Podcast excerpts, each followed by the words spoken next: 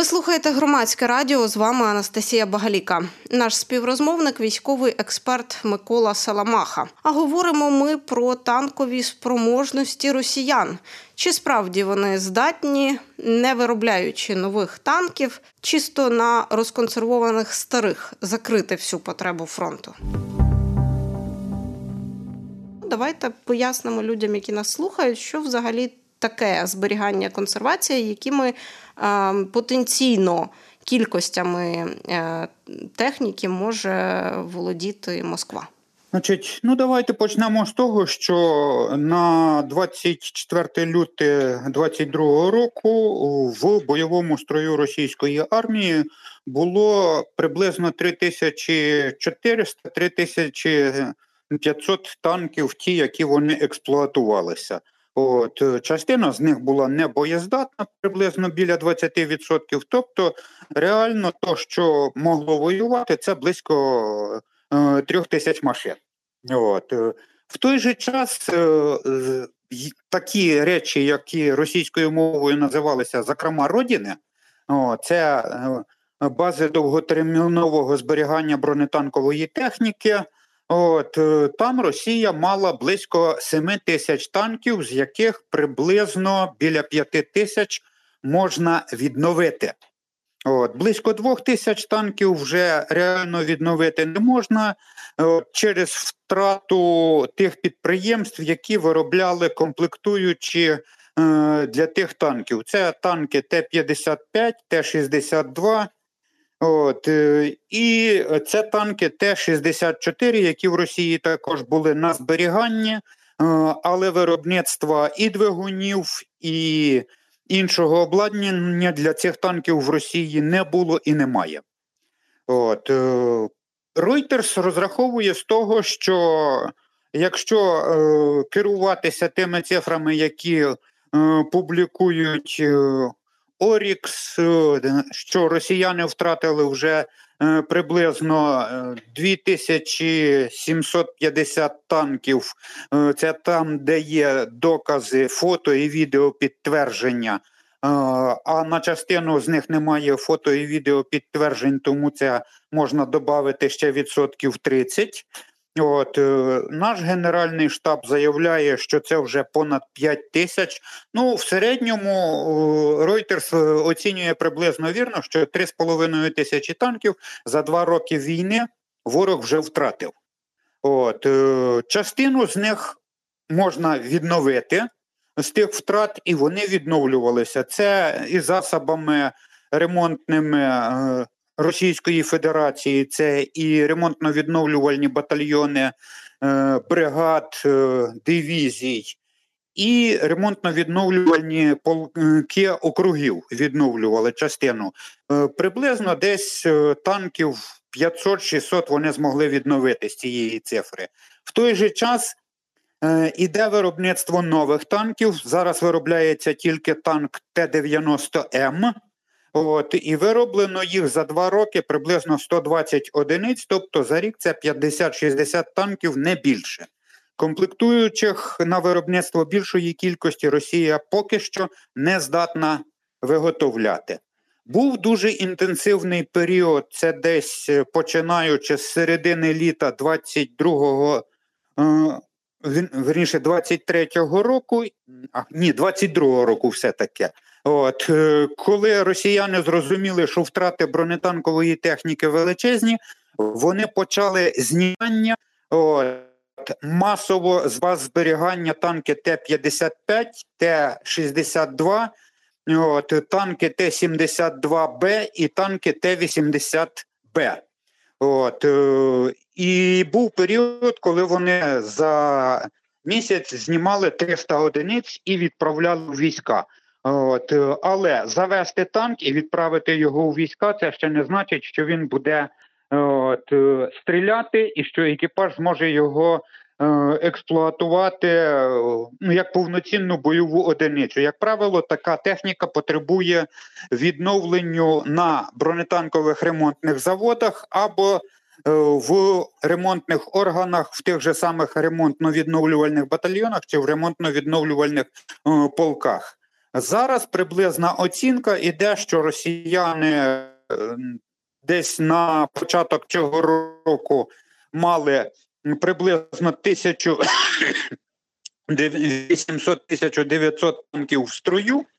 От, е, тобто вони в період е, за 22-23 рік приблизно 2 тисячі змогли поставити до строю з тих, е, які вони зняли з, з баз зберігання, пропустили через ремонтно-відновлювальні е, батальйони полки і е, бронетанкові ремонтні заводи. Частина з цих танків були модернізовані до рівня Т-72 БТ 22 року і Т-80 БВМ 22 року. Є такі е, вже їхні модернізовані машини, от, е, ті, які по своєму рівню гірші, ніж ті, які вони модернізували в 21, 19, 20 роках.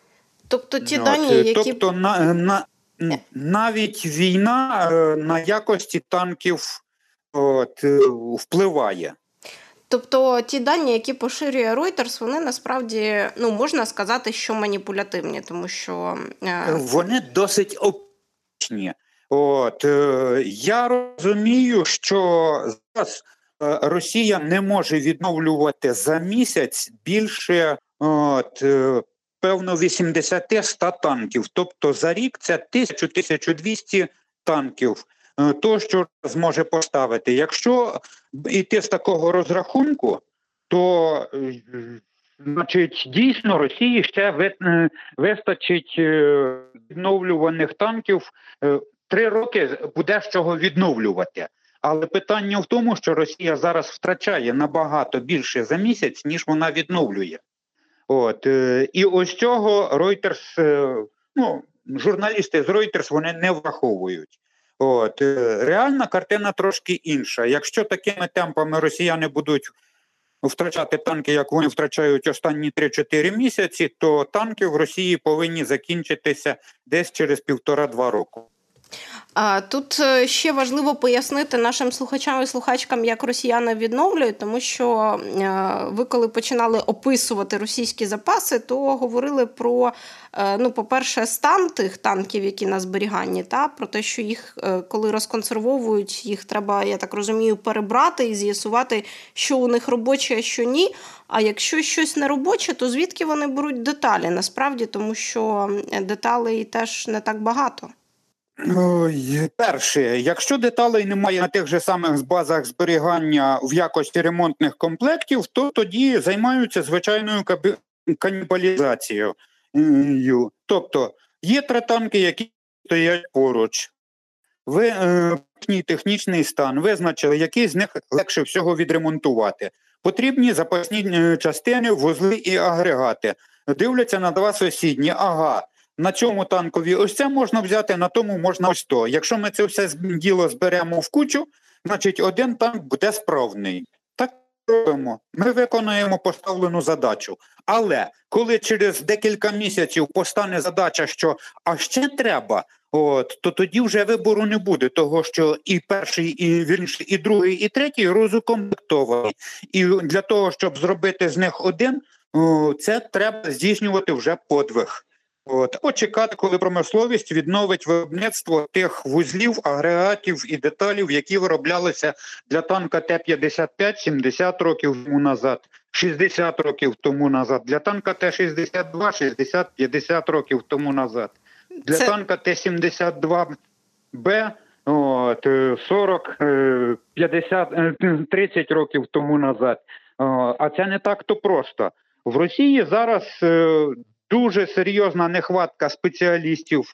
е, Ремонтників і дуже серйозна нехватка спеціалістів, які здатні експлуатувати танки Т-62 і танки Т-55. Чому? Тому що готувало е, ці танки ті училища військові, які вже давно сформовані.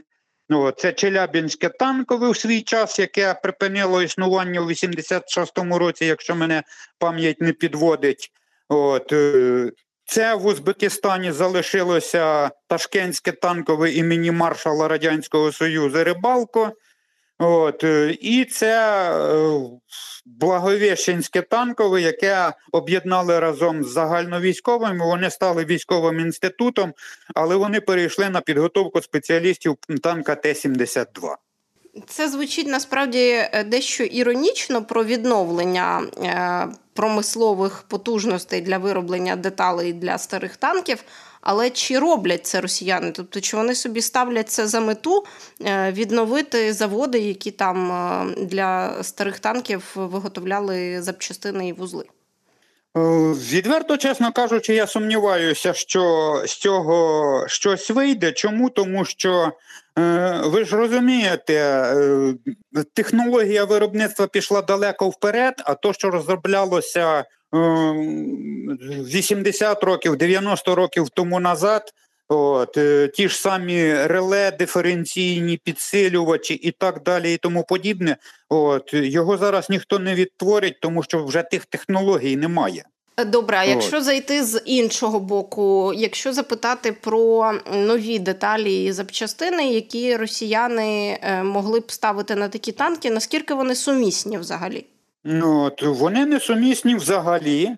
От Так, в принципі, можна, якщо брати старі корпуси, викидати всю внутрішню начинку і в старі корпуси е, вставляти нове обладнання, яке буде виконувати ті самі функції. Це в основному стосується електроніки. Це можна робити. Але е, розпайка всіх кабельних з'єднань це треба залишати старе зі старими роз'ємами. От ну це можна робити. От, Якщо знайти знову ж таки спеціалістів у віку 60-70, е, ну і до 80 років. Звучить е, теж мало реалістично. Е, тобто росіяни поки що виходять з цієї ситуації методом канібалізму.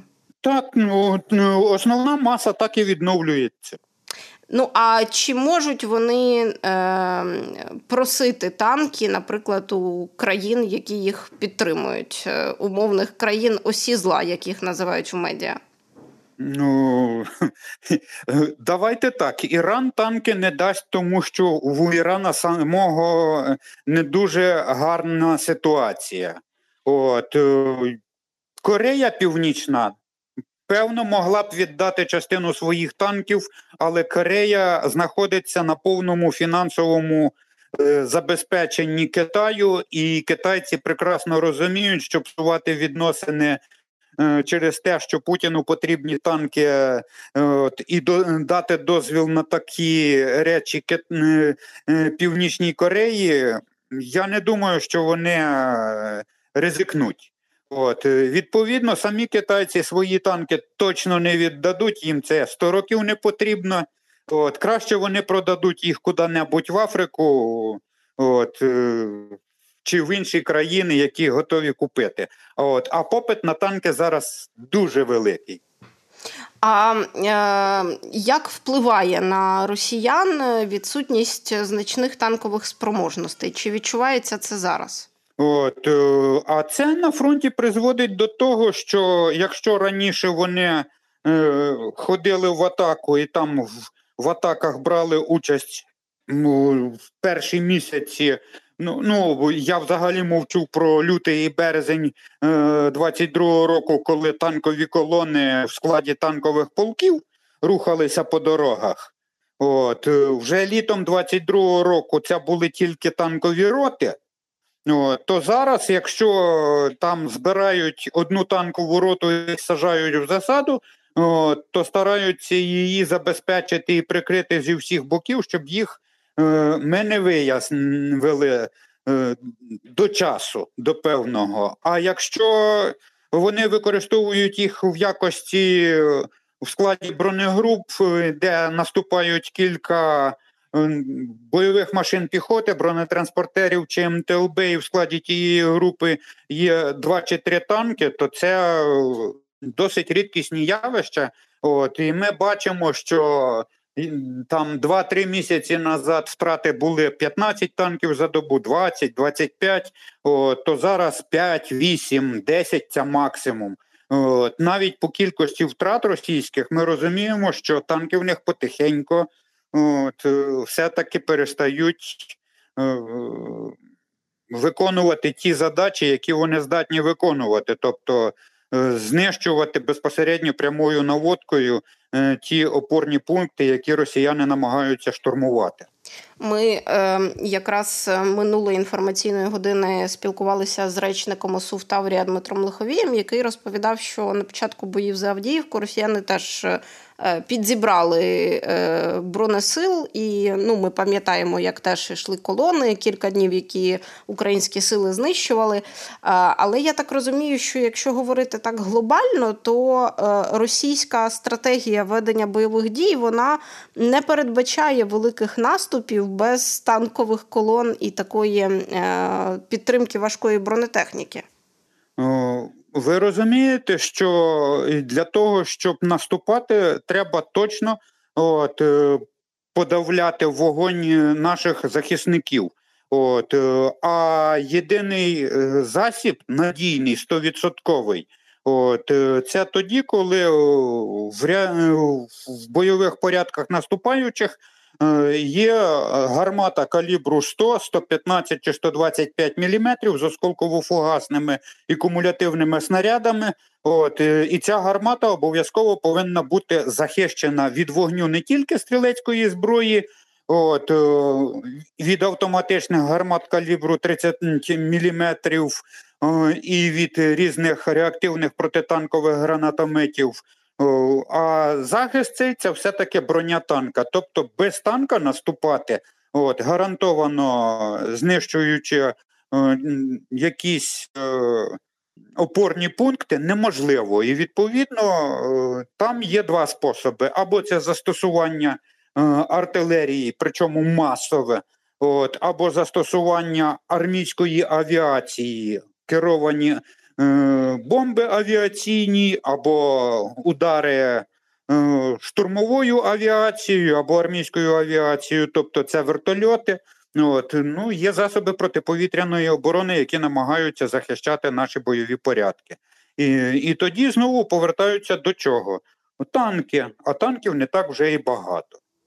А, Тобто, все одно е, танки рано чи пізно потрібні, чим би росіяни не намагалися компенсовувати їхню масову відсутність на фронті зараз. І, Ну от якщо говорити, наприклад, про Авдіївку, то вони намагаються закидувати кабами, але все одно потім треба е, просуватися бронетехнікою, правильно? Ну, правильно, якщо е, для того, щоб досягти успіху, коли ти намагаєшся прорвати Е, організовану оборону, значить, необхідно застосовувати абсолютно всі методи вогневого враження, і після того тільки наносити удари військами. От, е, А коли наносиш удари військами, то саме ефективний спосіб це вогонь тих безпосередньо е, військ наступаючих, в складі яких є танки. А коли піхота рухається без е, підтримки бронетехніки, ну от росіяни можуть дозволити собі е, велику кількість піхоти залучати і е, ну, скажімо так, брак піхоти вони, мабуть, не скоро відчують, враховуючи кількість людей в Російській Федерації. Але наскільки це може бути ефективно без підтримки бронетехніки? Або з мінімальною Значить, ну, підтримкою. Ну, то, то, Тоді співвідношення приблизно 1 до 5, 1 до 7. Тобто один той, хто обороняється, ну, кулеметний розрахунок здатен воювати з мотострілецьким відділенням. От, е, Два чоловіка, які здатні воювати проти відділення проти 80 чоловік за рахунок вогню кулемету. Якщо це е, якесь мотострілецьке відділення чи мотопіхотне відділення, де є от, два кулемета, де є от, е, гранатомети, де є е, марксмен або снайпер. От, е, В принципі, вони вже здатні відбити наступ до мотострілецького мотопіхотного взводу. Тобто, це те, що ми бачимо, коли росіяни використовують тактику м'ясних штурмів, так би мовити. Ну так воно і є, коли от, 20-30 чоловік пробують заскочити зненацька, От, е, Отримують по зубах, відкочуються назад, залишають вбитих поранених. От через 2-3 години починається знову те саме, але тоді вже вони стараються, хоч якісь вогневі засоби, залучати для того, щоб ті е, цілі, які вони виявили, тобто наші вогневі точки, щоб подавити спочатку, а потім знову йти в наступ. Військовий експерт Микола Саламаха на громадському радіо розповідав про те, як росіяни замінюють знищені на фронті танки старими, знятими зі сховищ. Як це відбувається, і наскільки ще вистачить російських танкових запасів?